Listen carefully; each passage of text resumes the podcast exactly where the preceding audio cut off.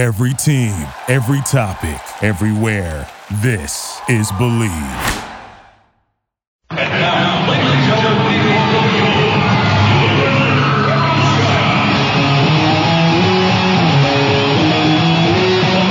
It's Revolution Recap, a weekly review of the New England Revolution, Major League Soccer, and the U.S. national team on WNRI AM 1380 and streaming live on the internet at WNRI.com.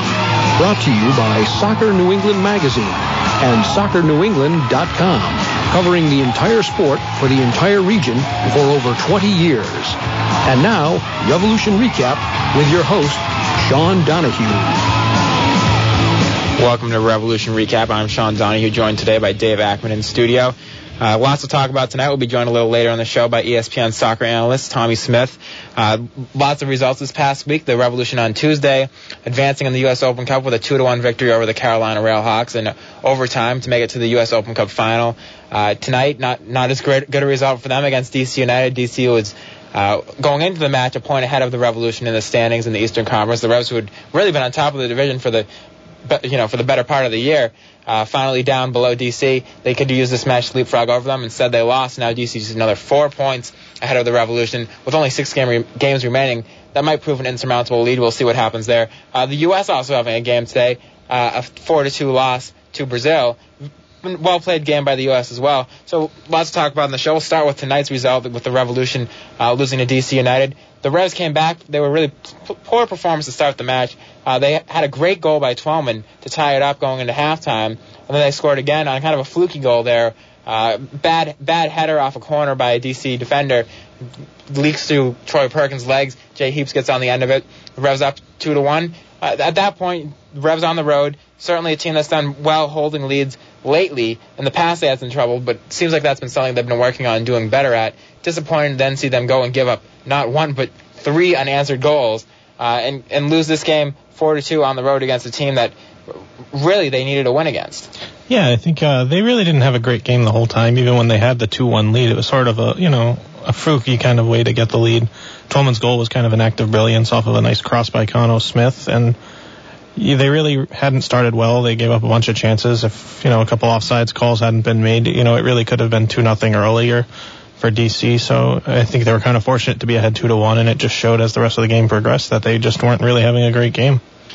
Certainly, lots of frustration on the Revolution's part. We saw Steve Nicol get thrown out for arguing a call. I believe it was on uh, Luciano Emilio's first goal, which that gave them the lead there uh, in, the, in the second half. Uh, Luciano Emilio, two goals in the match, 18 goals in the season. Certainly, he's put, pushing himself into being the front runner for MVP. Uh, the Revolution defense, though, was extremely shaky in this match. Uh, no one player in particular, more than the rest, could be called out because certainly all of them had their struggles. Shalrie Joseph, who's had some, a, a, very good season, certainly did not have his best game. Jay Heaps, coming back from injury, got beat a few times, but he also scored the goal and made some great com- contributions offensively. He also had another uh, shot that was went over Troy Perkins and was cleared off the line by a DC defender. But the Revolution d- defense really, really struggled to keep up with DC's offense. Guys like Fred, Emilio, Jaime Moreno, uh, th- they weren't able to contain them. Yeah, I mean, you even saw Christian Gomez have a nice, uh, couple plays. Ben Olsen really, you know, and he, once he came in with the fresh legs, really started opening up the wings for them too. Brian Carroll had that nice run down the wing to set up another opportunity. So, you know, it, it just seemed like they're. It's not like they had a bad back line in. They had, you know, what you'd think would be their first choice at this point in the season with John Heaps, Parkhurst all back, and so I mean, you really couldn't expect, you know, a different lineup. It just no one really played very well. You know. Joseph was uh, missing some tackles. Heaps missed a couple uh, pretty easy clearances. So I mean, it was just a tough game all around. And if you talk to the players, they they talk about how the team needs to get out of the, the streak they're having of playing a good game, a bad game, a good game, a bad game. You know, they're capable of playing a lot better than they played today, and we've seen it in the past. But they do have that habit now of playing good games followed by bad games, and they talk about needing to get rid of it, but they haven't been able to do it yet. So it'll be interesting to see how that works out. A- a- another player that really didn't have a great game was Andy Dorman, who really was invisible throughout the match. He started out the season very strong. First half, he was playing very well uh, in the season, but recently he really hasn't shown as much in these games, and it's kind of disappointing.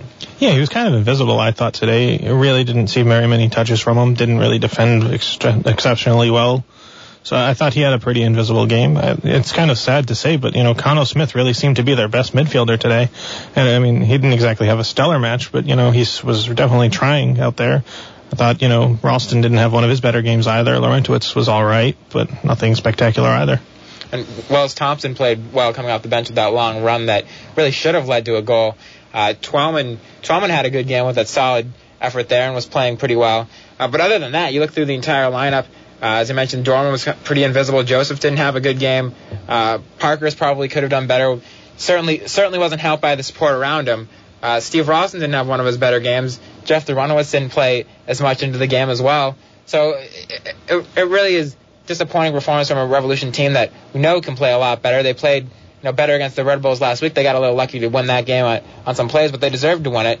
Uh, it'll be interesting to see what team shows up in these next couple games in the stretch run of the playoffs. We've really seen the Revs turn it on, particularly in the last six games of the season over the past few years. Yeah, usually the run into the playoffs has been, you know, their better part of the season lately. So you'd, you'd like to think that they would be able to turn it on. I mean, they got some new fresh blood in there that seemed to have been uh, helping out too with Nyassi getting the, you know, the assist in the Open Cup match. So you know, maybe they started to strengthen their team a little bit for the stretch run. It seems like you know, you know, they were well one or two injuries away from you know, having a pretty empty roster. So, you know, you lose Heaps and it showed that, you know, they were kind of lacking on depth. But I think, you know, it's going to either be do or die time. You don't want to end up losing that second position to the Red Bulls and really start getting in trouble for the playoff run. And Nyassi added some uh, speed off the bench, something that the Revs have been lacking. And I uh, didn't didn't produce uh, too much for the Revs tonight, but he certainly showed some glimpses of what he is capable of. The other player, Mansally, who they signed recently, uh, I believe is a left-footed player, scored a left-footed goal in the Under-20 World Cup. Um, maybe an option on the left side of the def- on the midfield as well. Uh, maybe he'll get it. I don't know if he traveled the team or not, having just signed, but they do have a reserve game tonight, so it'll be interesting to see uh, what, if any, party plays in that. Uh, certainly some some new blood in the team, but they still have those two roster spots open uh, w- with only eight days left to fill them. Yeah, I think you know I, you hear kind of you know rumors about maybe Francesco Coco coming over, things like that. You know, and and it's you know you'd like to see them have these roster spots filled up earlier rather than you know trying to find whoever's available at the last moment. That usually is never a, a recipe for success when you're trying at the last second to find someone. So you know it, it kind of makes you wonder why they held on to these roster spots this long. But you know what can you do? You just got to hope that they can find someone else if they if they can see anyone worth signing. And the Revolution, as you mentioned, uh, Jay Heaps was out injured going in uh, in the games before this. Pat Noonan was out for a couple of games. He did make its appearance on Tuesday and actually went, I think, a little longer than he had been hoping to go uh, in that match, playing uh, over 90 minutes as that game went into overtime and actually scoring the winning goal in that game. Uh, but the Revolution uh, do have do have some options, as you mentioned, some of the new guys coming in. I, I didn't actually expect to see guys like Nyassi uh, m- making an impact so soon, coming at, coming in off the bench in, the, in his first two games. Yeah, I think that just shows you know what kind of uh, depth that they were really looking to find. Uh, you you bring in a guy on under 20. Yeah, he's been training with the team a little bit in the build up to the signing, but you know it, it just shows you that they were really kind of weak in the the bench department. And you know you can sign a guy. You know he really did show well in the under 20 World Cup, so you know he has some skill to him. He's not just a signing for the future, but you know it helps to have a guy like that coming in. And on the other hand, though, you look at DC. You mentioned Ben Olsen coming off the bench. Uh, they're a team that I, I think part of the reason they're ahead of the Revs now is the depth that they have. They're able to bring out a guy like Brian Carroll, not start him. They were able to not start Ben Olsen uh, and still put in a very good performance and win the match against the Revolution. Uh, Bobby Boswell as well on the bench. Th- there's some several veteran players that they have in their team that maybe the Revolution are lacking. As we mentioned, they have some of the younger guys on there. But really looking at the Revolution bench, there, there's no real veteran presence. There's pl- players that you can come uh, bring off the bench, particularly in a situation where maybe you have the lead and you want to hold on to it. Yeah, I mean, if you look at the bench, you got guys like Wells Thompson, yeah, see maybe Gary Flood, who's made a couple of appearances. I mean, you got really no one. I mean, you have Marshall Leonard, but he hasn't shown for a bunch of, you know, a couple seasons. So I don't know, even if he was to play, how, you know, rusty he would be, you know, working with a first team kind of environment. So really, as you say, there's no real veteran presence on that bench to go to eh, if you're trying to settle a game late in the match kind of changing the topic a little bit. Uh, there was, we did mention the game on Tuesday. Certainly a more positive result for the Revolution. Uh, a- another chance for them to win to win a, a, tournament here, win the U.S. Open Cup. They still have not won uh, uh, major title. They've been in the U.S. Open Cup final in the past. They've been to three MLS Cup finals. Have yet to win one. They're back in the U.S. Open Cup final thanks to their two to one victory over the Carolina Railhawks. The Railhawks scored early, uh, but the Revolution, a- after kind of a, fracas there, a little bit of fighting going on with Shalrie Joseph getting ejected, uh, and Connally Edozien, the former Revolution player who is now on Carolina, getting ejected as well. Uh, I know the players are disappointed with how that went down, but Jeff Larentowicz scored soon after that. The Revs tied it up uh, going into the halftime, which is certainly very crucial to see uh, going tied going into halftime. Uh, even when went up another man later on in the match when they got another red card. Then they went into overtime, and as I mentioned, Pat Noonan scored the winner of that game. And now they're heading on to the final, unfortunately in Dallas, uh, where they face FC Dallas. So it certainly should be interesting to see how that game goes, and giving the Revs another shot at winning a title. Yeah, it was a very chippy game. It sounded like uh, I wasn't able to be there, but I heard a lot of it on the radio. So, uh, you know, could tell that it was just you know kind of an, uh, a very physical battle. And you you come out of that win, you know, you with a two-one win, it's always good. You, but you lose your captain for the next match in the final, which is going to be a tough road game against a very good Dallas team. But then you get the other positives. You see a guy like Nyassi coming in, grabbing the uh, grabbing the assist in his debut. You see you know, guys like Noonan picking up a goal after coming back in, you know, gets to go over 90 minutes. That's a positive note. So, you know, you get a lot of positives, even though it's a, a chippy contest against a lower level uh, competition. Um, we've seen Jeff Larentowicz score a couple of goals this year. Uh, this one in this game, a diving header, something we haven't seen from him yet. Uh, we did get to talk to Jeff Larentowicz after the match and his thoughts on that goal and as well as the overall flow of the game. I think that's the first time I've seen him score on diving header. Yeah, diving header it was a little different. Um, Pat played me in, and I, I, beat a guy, and it went straight to Adam. And then Pat continued his run wide. Adam played him a one-time ball.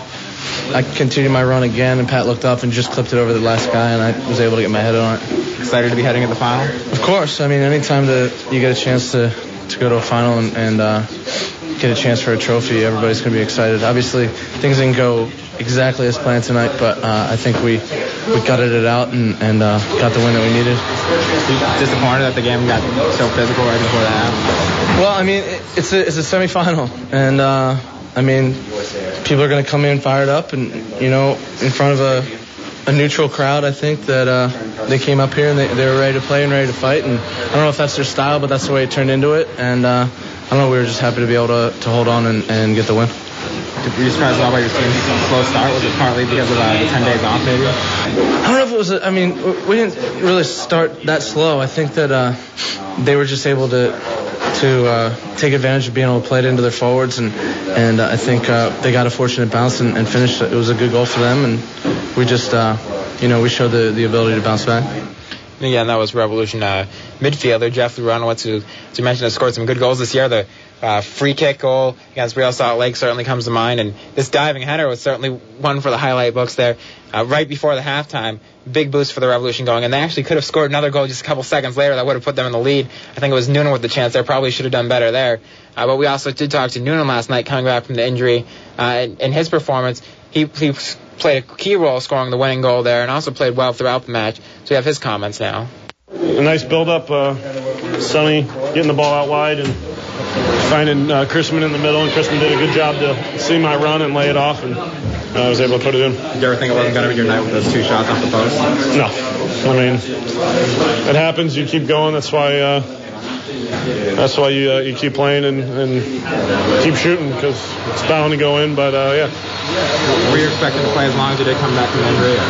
Um, I didn't have any expectations. I was you know hoping the game would be over 90 minutes and play 90 minutes, but uh, you know I was definitely fatigued. But uh, you know that helps. Do you think the team started a little slowly because of uh, the 10 days off? Um, I don't know what the reason was, but we did, and uh, we were able to come back from it, which is good but uh, it wasn't a very good start. And uh, you know, we started after the goal to put pressure on them, and um, you know, it's, it's not that good when you have to wait until they get a goal to start before you start playing. So we adjusted. Were you surprised at all by the violent turn the game took just before halftime? Um, no, I mean stuff like that happens. It's part of the game, and you know, two teams playing hard, and uh, you know, heads button, so it happens. And again, that was uh, Revolution forward Pat Noonan who scored the uh, winner on Tuesday night's Open Cup game. That game taking place in New Britain against the Carolina Railhawks.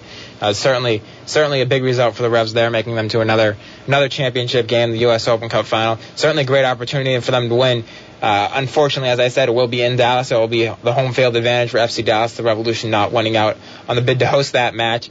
Uh, but as I mentioned, a great chance for the Revolution to win a trophy. Uh, looks like the Supporter Shield race is going to be tough for them to come back from after this result. So the U.S. Open Cup takes on that much more importance. Yeah, definitely. Anytime you know it's one game to to get a trophy, you know, you gotta just go bring all your guns. Yeah, they're to be without Shalrie Joseph, but you know, other than that, it seems like they'll be able to, barring any injuries, they'll have you know pretty much the rest of their full complement of players. So. I mean, yeah, Dallas gets a guy like Denilson in, and he's kind of making an impact, you know, getting a goal in his first game, although it was off a PK, but, you know, it just shows, you know, you bring kind of guys like that in, you're expecting a tough match. And I think, you know, you just got to take the chance, try to grab your first trophy, because you never know what's going to happen in the MLS playoffs. Let's get maybe a little bit of a preview of that match with the uh, Revolutions match coming this weekend against FC Dallas.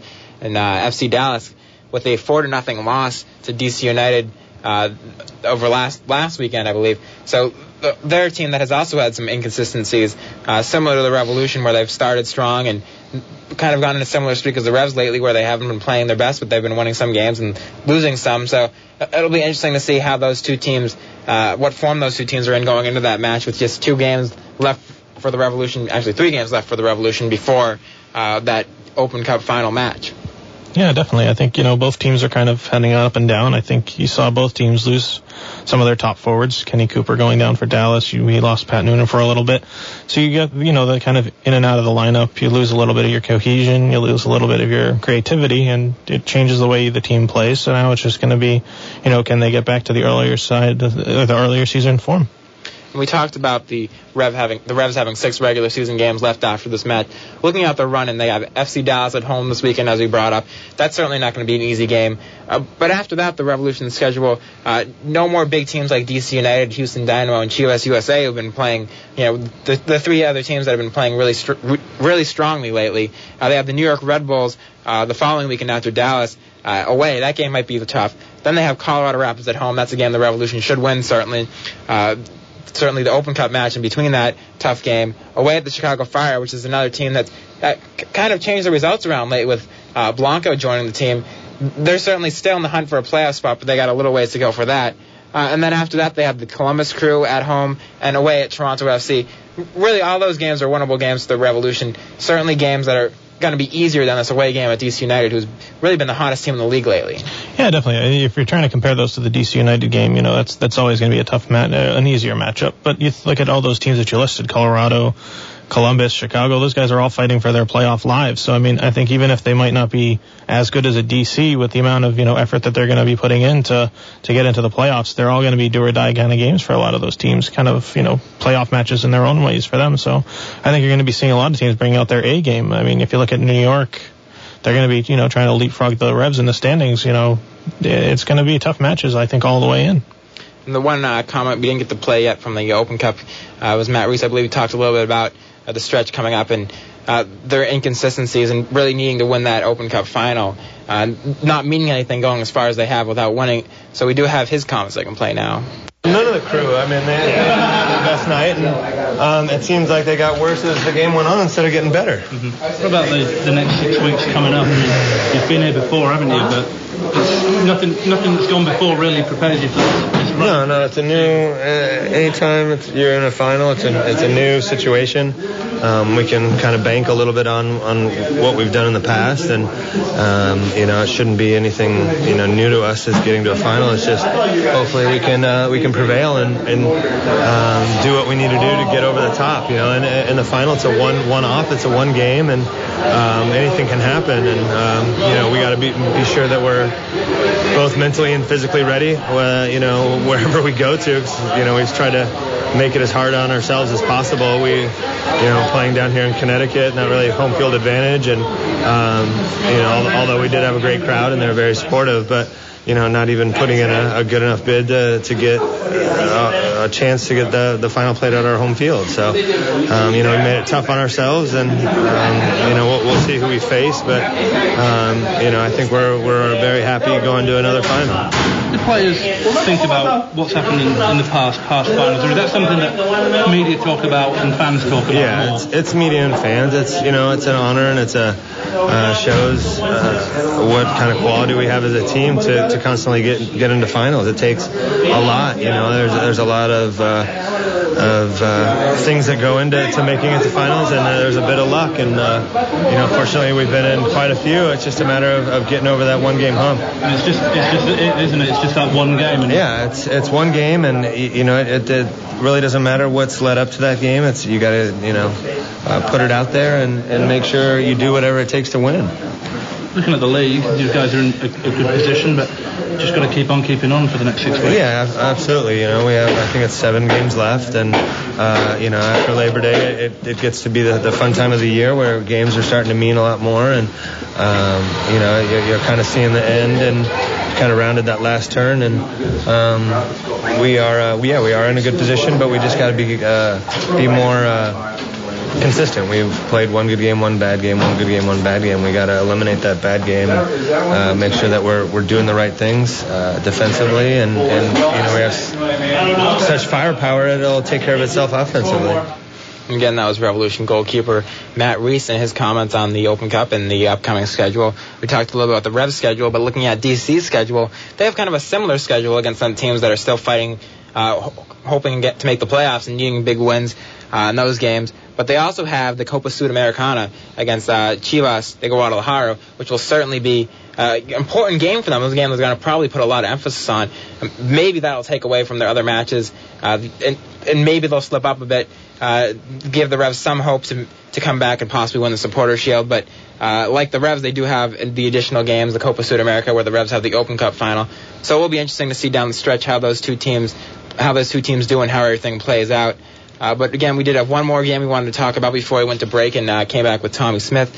Uh, the Brazil-U.S. game, certainly a game that was highly anticipated when it was announced. The U.S. canceling their game against Mexico to play Brazil, the top-ranked team in the world. The U.S. really put in a good performance. Certainly not going to be had with a 4-2 loss, but uh, Clint Dempsey scoring a goal, Carlos Bocanegra scoring a goal, an unfortunate own goal off of Gucci Onyewu, uh, a late penalty kick, uh, a, a lucky a lucky free kick that we did. I know we watching the game, we didn't really see uh, the full extent of what that foul was that led up to the free kick. Uh, they didn't really show a good replay of that, but certainly the U.S. can be proud of their performance. No, definitely. I think you can take a lot of a lot of positives out of that match. You can see, you know, uh, Cherundolo really had a good game. I thought coming back from injury, set up the goal brilliantly. I thought, you know, Onyewu, you know, maybe not his best game that he's had as a center back, but definitely didn't have any of those huge lapses that you've seen him being prone to in the past. I thought, you know, Donovan played fairly well out on the right wing. So, you know, there was a lot of positives to take away. You throw away the own goal and the late PK by uh, Michael Bradley, who I, you know, I mean, that's kind of a stupid foul to take in that situation. You know, it didn't look like that was going to be an easy goal chance for them. So, I mean, if you look at it that way, maybe it ends 2-2, and that's not a bad game for, a, you know, but as as it is, it's 4-2. So, you, but you don't really take a, as much of a negatives as you would out of a normal 4-2 loss. You saw some good play, particularly out of uh, Steve Cherundolo, who's been out uh, for the recent games for the U.S.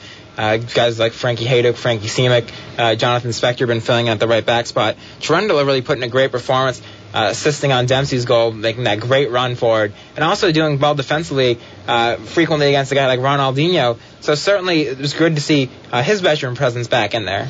Yeah, uh, I thought he had a good game. I thought, you know, the, most of the back line had a pretty good game. I thought Bocanegra did all right. I thought uh, even Heath Pearce showed, you know, that he was just not really out of that position, playing even against, you know, guys like the, you know, Brazilian national team. So it I thought there was a lot of positives. I thought, you know, maybe Feilhaber didn't have his best game, but, you know, they had a pretty good game overall.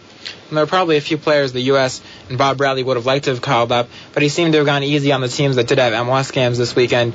Uh, in particular, guys like Jonathan Bornstein, as a guy who we've seen a lot of at left back uh, recently, and certainly guys like Taylor Twellman, potentially Brian Ching, uh, all guys that uh, Bob Bradley elected not to take this game. So really, this might not have even been the best U.S. team that they could have put out in the field.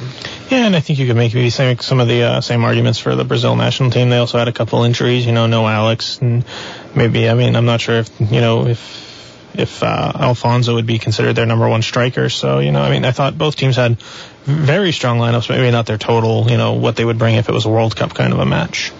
but certainly nonetheless good good to see the U.S. put in such a strong performance against the Brazilian side after seeing the uh, disappointing Copa America tournament, where really they had been playing uh, their weaker lineup.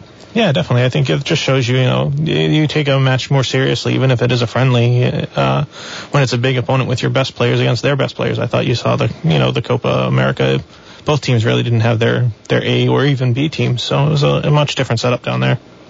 Well, we are going to take a uh, quick break here, and then we'll be back with ESPN soccer analyst Tommy Smyth.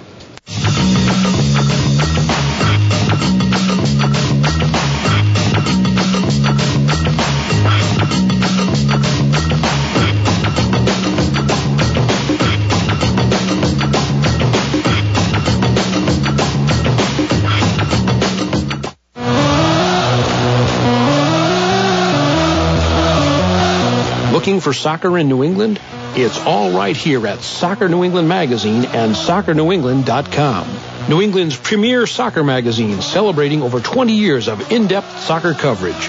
Professional teams, college soccer, men's and women's amateur leagues, youth and high school teams. Soccer New England Magazine's got it covered. Looking for youth soccer camps? You'll find them here dedicated to bringing the excitement of soccer home to you with stories, scores, and insights in both print and on the web.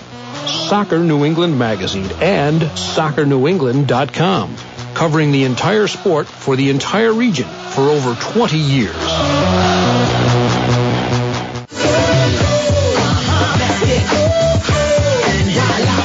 And now back to Revolution Recap with Sean Donahue on WNRI AM 1380. Welcome back to Revolution Recap. I'm Sean Donahue, joined here today in studio by Dave Akman. And now over the phone we have Tommy Smyth, ESPN soccer analyst. Tommy, can you hear me? Yes, I can hear you, Sean. How are you? Good, how are you? I'm fine, thank you. Nice to be on with you again. Thanks a lot for joining us today. Not a problem, not a problem. How are you? Good.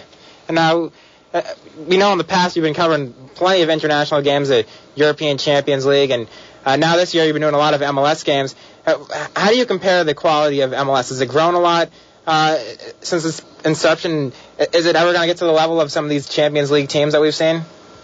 Well, it's got a long way to go, Sean. You know, I mean, first of all, you have to start spending money if you're going to get uh, the kind of teams that you find in the Champions League. I mean, you look at a Barcelona team and they got a Ronaldinho who you saw play all kinds of tricks today on the field for Brazil.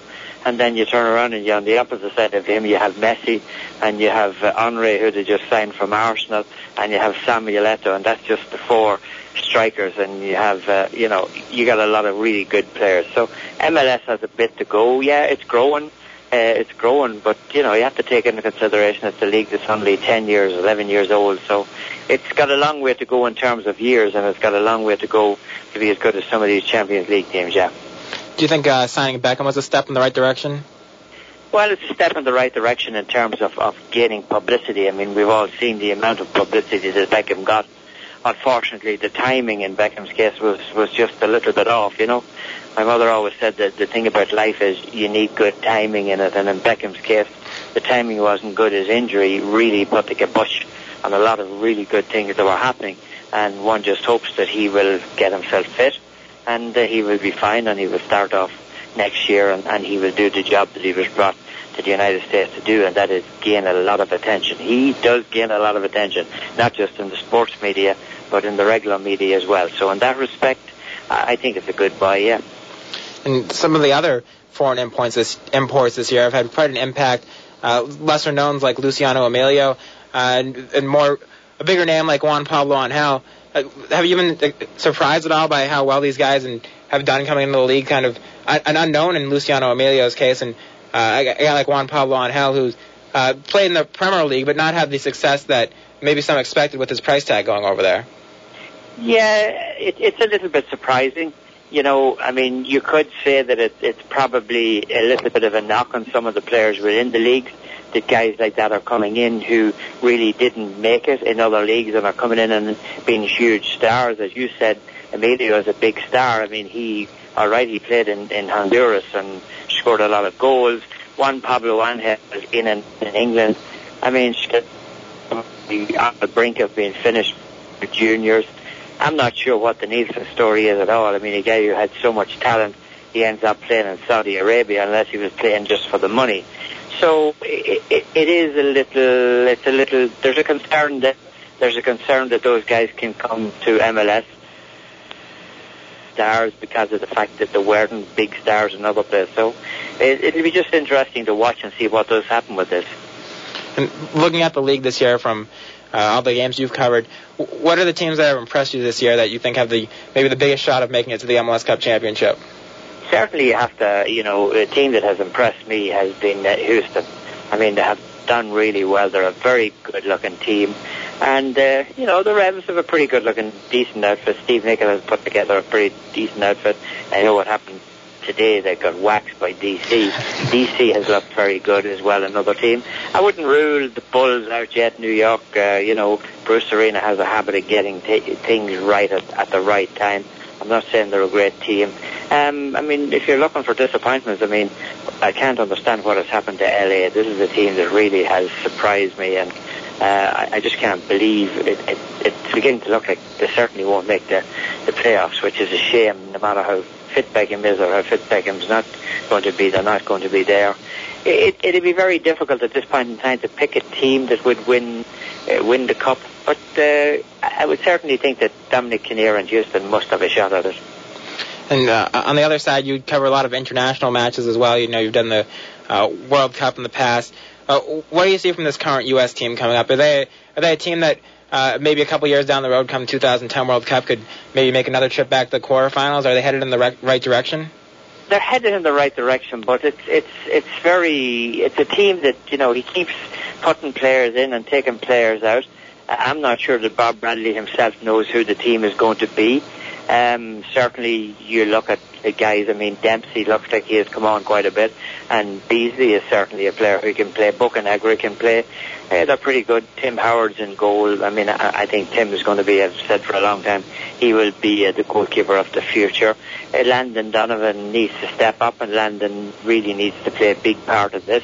And after that, you know, there's a lot of positions up for grabs at the moment. I mean, who is the who is the player who's going to put the ball in the back of the net? That that is a question.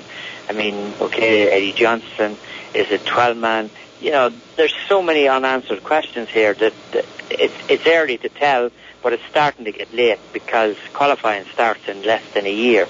And I mean, if the US didn't qualify, it, it would put the US program back 25 years. So that's the first important thing is to get out of, uh, you know, to get out of your own region and get qualified for the World Cup finals.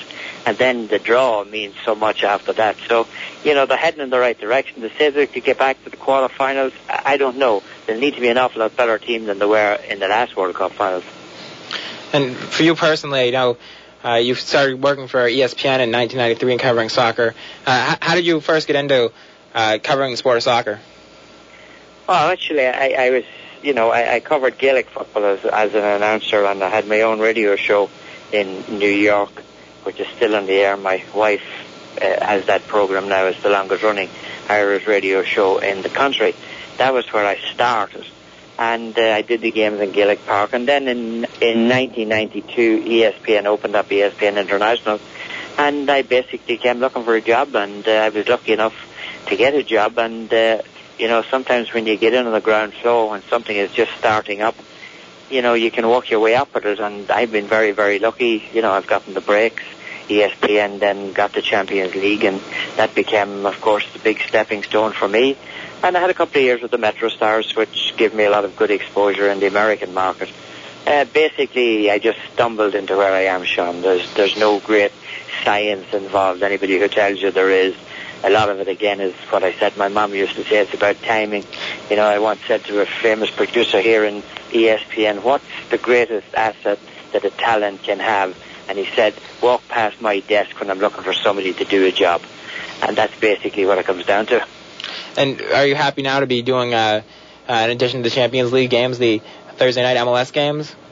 Oh yeah, I mean, you know, I mean, what is there not to be happy about? I have a job that most people in the world would kill for. I, I see, uh, you know, on the international side of it, I see all the best soccer in the world. On, on on the club side of it, I see all the best soccer in the world. Now I'm involved in in uh, prime time on a Thursday night, and hey, it's it's a great experience for me, and uh, I'm very happy.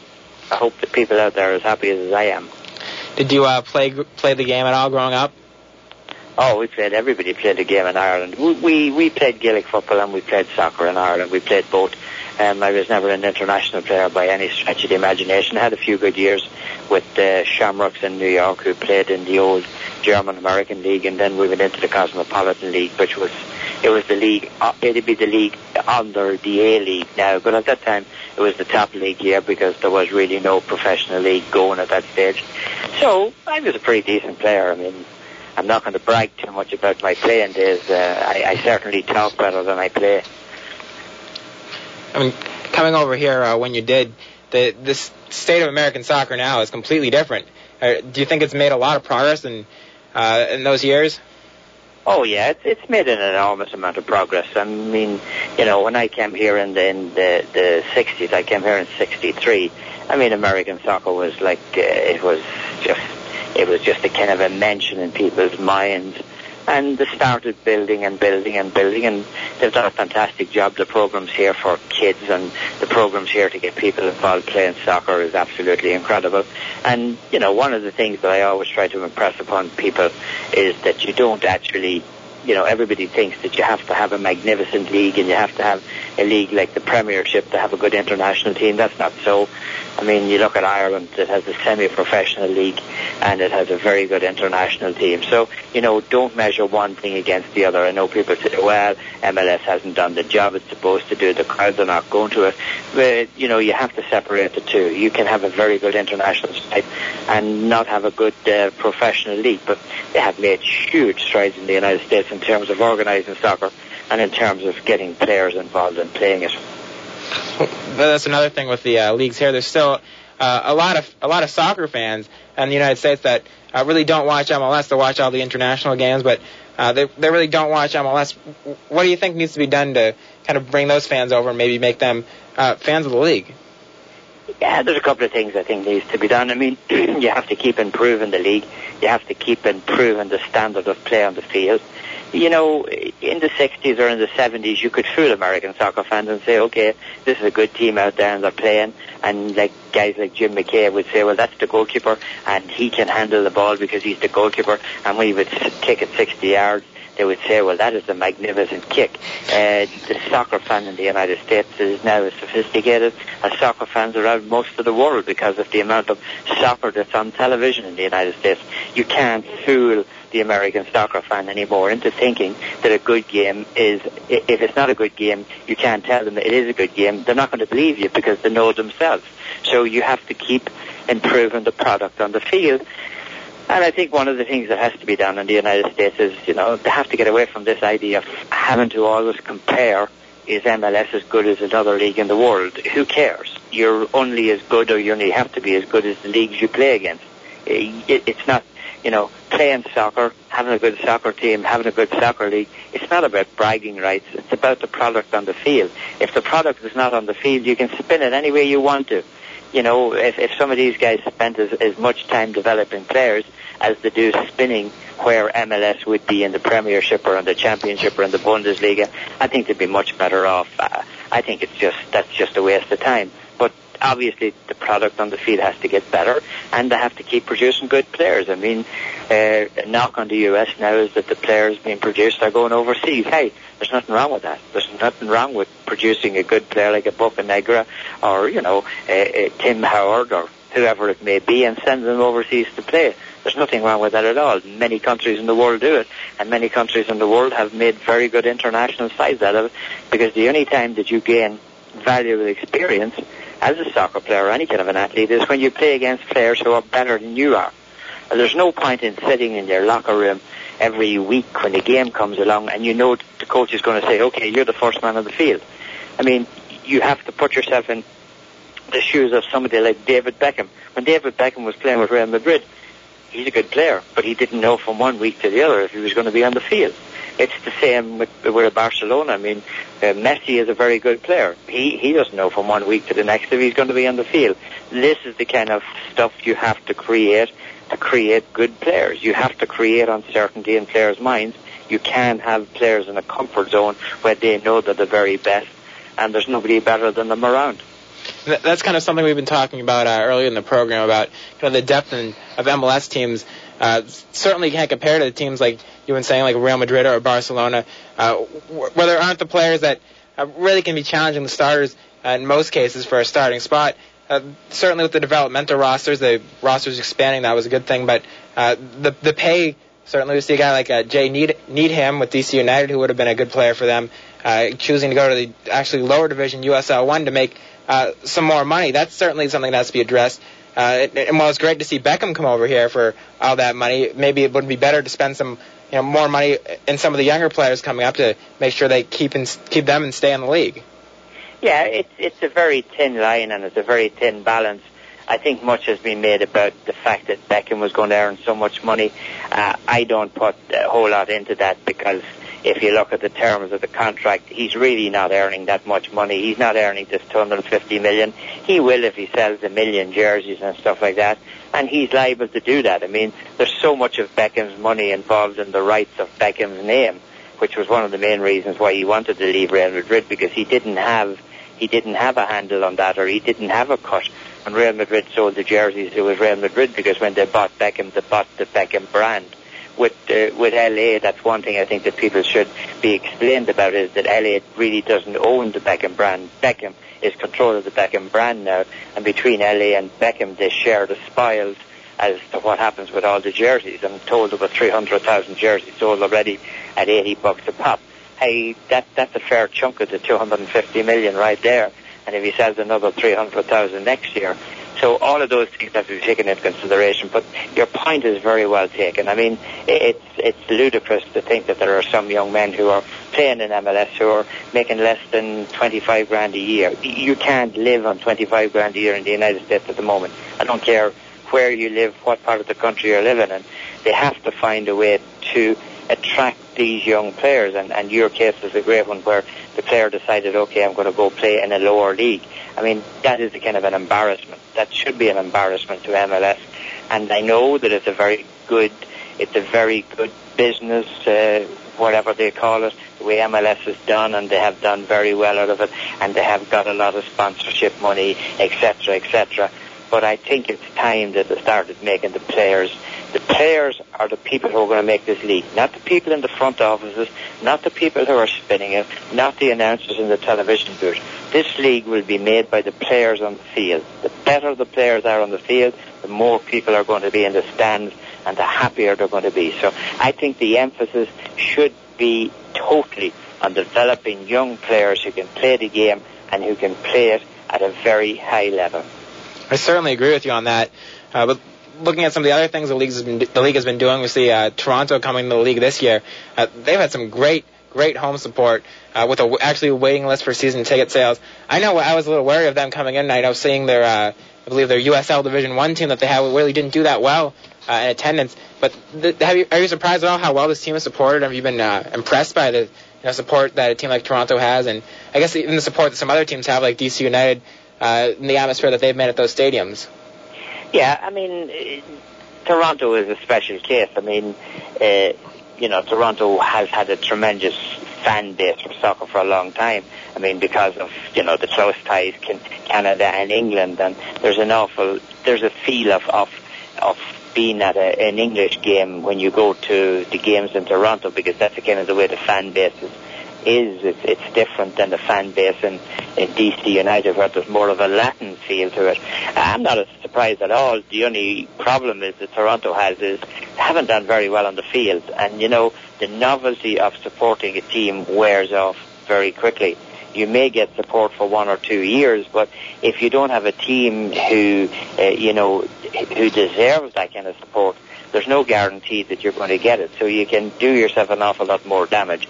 I think Toronto, you know, they found themselves between a rock and a hard place. Mo Johnston, a lot of injuries. He tried to revamp the team. Maybe he made a few mistakes here and there and letting people go.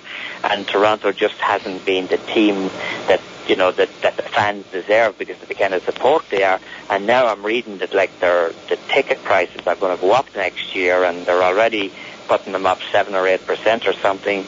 Uh, those are the kind of things that are going to present problems, Sean. And the upcoming uh, rest of the season, there's about six games, six or seven games left for most of the teams.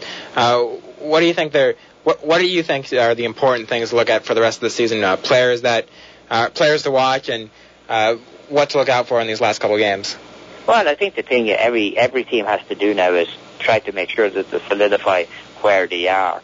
I mean, you see a team like the Revs today getting pasted, and you say to yourself, "Hey, that's not a good way to prepare for the playoffs." So I think teams have to be careful that you know uh, uh there are a few teams who are still on on the cusp who don't know whether they're going to be in or not. There are several teams who say, "Okay, we are in there," but you can't afford to let let down because one of the problems you have in situations like that is when players let down, you can end up with players getting injured, and and players can't afford to play at half speed. I mean, it's it's important now that you stay healthy for the rest of the season. That that is the big thing that all teams now have to, to guard against is the fact that you know that a, an important player could get injured, uh, and uh, you know you just uh, you know whilst winning may be a habit, you know, losing can become a very bad habit, and you don't want to get into that habit of, of taking a team, getting the team waxed, and uh, you're saying to yourself, okay, we can turn it on when we get back into the playoffs. That's not going to happen. So I think you have to watch for teams now who finish very strongly. Well, you you uh, mentioned the teams, the finishing off the season here, and needing to keep healthy. If you look at uh, like the English Premier League, the league is set up differently, where you see a team make some big additions, uh, like Chicago bringing in Blanco and uh, Paulo Wanchope. Uh, those are two guys that could really turn their season around. Uh, maybe not win the win the uh, regular season, but certainly going into the playoffs, a team like that could surprise somebody. Uh, so these teams really need to be at the top of their game going through the rest of the season. Oh yeah, I mean that that's the key. I mean, uh, you know, you bring in the players hoping the big players can, you know, a Blanco can go out and win a game for you. But in the end, you know, you have to have the team. You have to have the team right. You have to have the team firing on all cylinders. I mean, it becomes a it becomes another campaign. Hey, it's one thing to make the playoffs, but it, it's it's it's very difficult to survive in the playoff system. You know, during the regular season, because of the way the the way the league is set up. I mean, you can make many different mistakes during the season, and you can still find yourself in a nice situation that you're going to end up in the playoffs. You can't do that in the playoffs. There is no room for error in the playoffs. It, it, you can't, you know, during the season, the manager can go out and he can experiment with a player or he can exper- experiment with two or three players and say, okay, so we lost, so what? It doesn't mean anything. We're still in first, second, or third. But you can't do that. So, like, it's it's a tough time on managers as well. Managers have to have the mindset ready and set going into the playoffs. They have to know exactly what they want to do. You, you, the, the experiments are over at this stage. If you're going to do experiments from here to the end, you can have a couple of games where you can experiment, but after that, you have to have your team set, and you have to know exactly what moves you're going to make, how you're going to make these moves, and you know, one or two plays can be the difference in in making it through to the next round of the playoffs. Now we will let you go in just a second, but before you do, uh, one last question. Certainly, fans who've been watching your broadcast, there are a couple of you know unique things that uh, unique comments you bring to the game. Certainly, when uh, the goal is scored, uh, such the bulge in the old onion bag. Where where do these uh, expressions from you come from?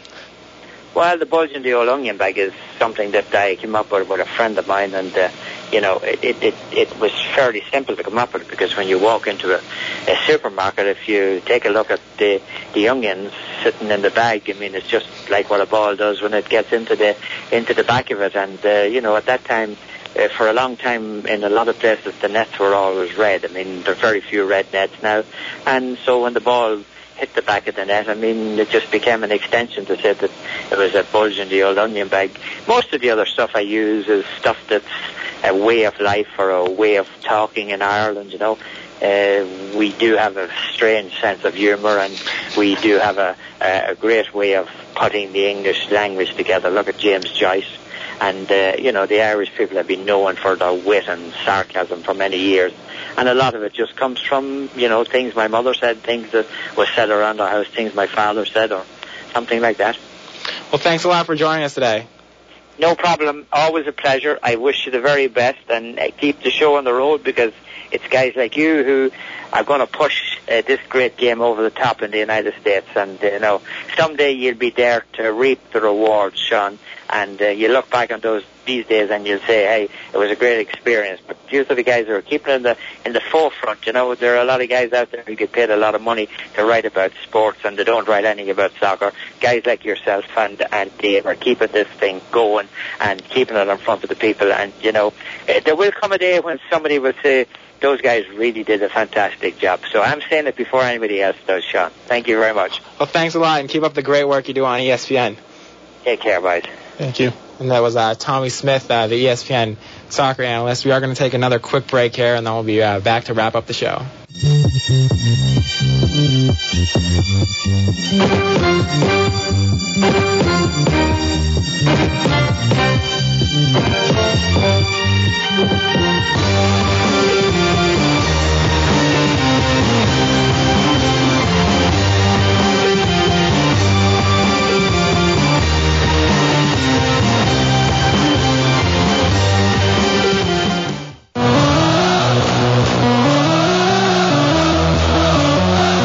Looking for soccer in New England?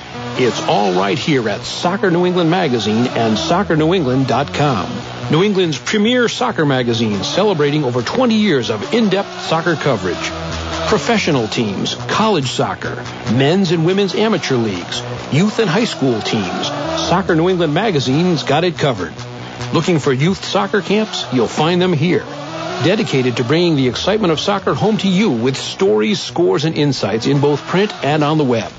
Soccer New England Magazine and soccernewengland.com, covering the entire sport for the entire region for over 20 years.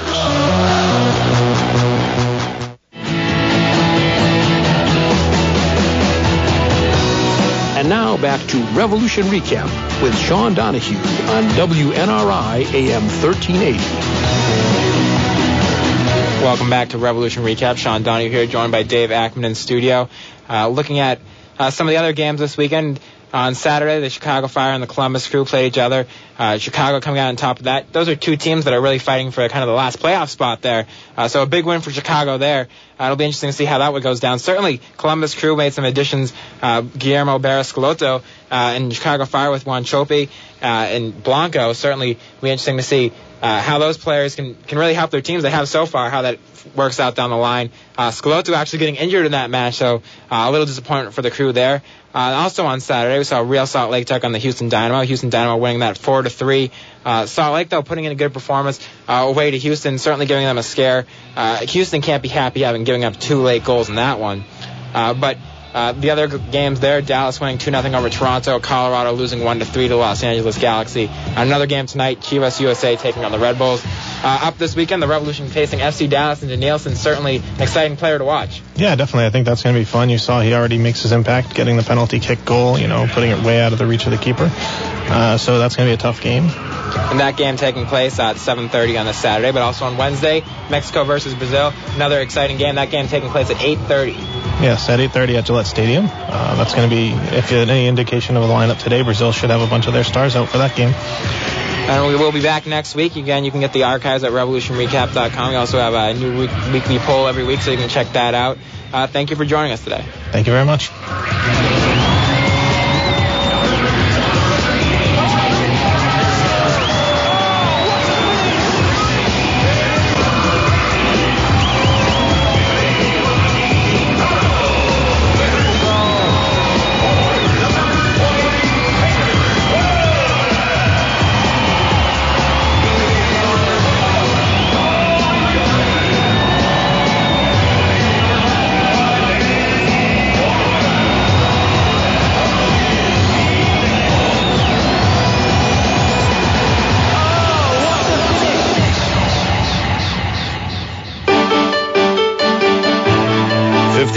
Service to the Blackstone Valley. This is 1380 WNRI Woonsocket. Without the ones like you, who work tirelessly to keep things running, everything would suddenly stop. Hospitals, factories, schools, and power plants, they all depend on you. No matter the weather, emergency, or time of day, you're the ones who get it done. At Grainger, we're here for you with professional grade industrial supplies. Count on real time product availability and fast delivery. Call clickgrainger.com or just stop by. Grainger for the ones who get it done.